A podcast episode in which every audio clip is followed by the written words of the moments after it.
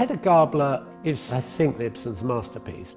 It's an extraordinary, concentrated work in four acts, and each act is shorter than the one before. So you get this incredible sense of headlong disaster. The story of Hedda Gabler is quite simple. She's just returned from her honeymoon. She's married an academic uh, called Tesman, and they've moved into their new home. And there are these three men kind of orbiting around Hedda her husband, who she's dissatisfied with, her old flame, and this slightly seedy judge. And it's about what happens between those people uh, over two days in September. Ibsen's play, at the time he wrote it in the late 19th century, was a very radical play because it, it was about this incredible woman, Hedda Gabler, who has these deep wants and needs that aren't satisfied. And she's both a coward and very brave. She's a very contradictory character. I think that's the, the crucial thing about Hedda Gabler. The marvel of Hedda as a character is that she is alternately vastly unpleasant and unsympathetic, and then suddenly she does something or says something that you think, I just, my heart aches for, for this woman. But she's so recognizable, so alive in the way that um, some of Shakespeare's characters have a sort of independent existence. In the earlier plays, what you see is Ibsen concentrating on female characters as his kind of central characters. Later, he starts going on to middle-aged men and, and older men.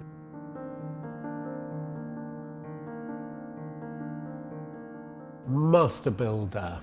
A man is at a crisis moment in his life where his marriage isn't really working, his business is changing, and he's feeling death not that far away. When suddenly appears this extremely attractive but also sort of visionary young woman who says that she's always been obsessed with him.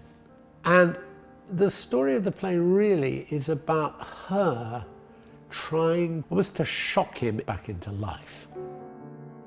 What it kind of shows is the, the appeal of that, but also the, the sort of disaster of that, the impossibility of that, if you like. It functions like a psychological thriller with Ibsen, exploring all these quite wacky, crazy themes, but also really essential, eternal themes.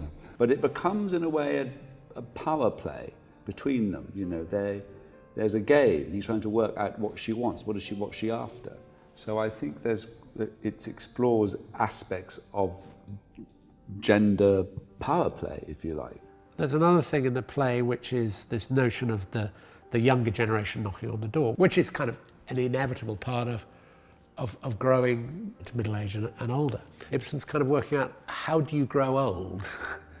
how do you grow old and be true to yourself? And it also dramatizes the way that even the best marriage can go dead, can kind of turn to ash. There's an extraordinary scene of a marriage that's become bruised over time, and two people who once are, have loved each other but are now unable to really find um, a connection. So I think Ibsen's interested in what are the connections, the intimate connections that we make or we fail to make. These plays are fantastically resonant still in all sorts of interesting ways. And I think that what he did is he looked at what was, what was happening in contemporary everyday life and tried to examine it and explore it and shed light on stuff that was, that was hidden and that was, that was dark. That's fundamental to his modernity, I suppose. Um, is he's saying we can see what's happening on the surface, but what's really going on un, un, underneath? And that still resonates to us today.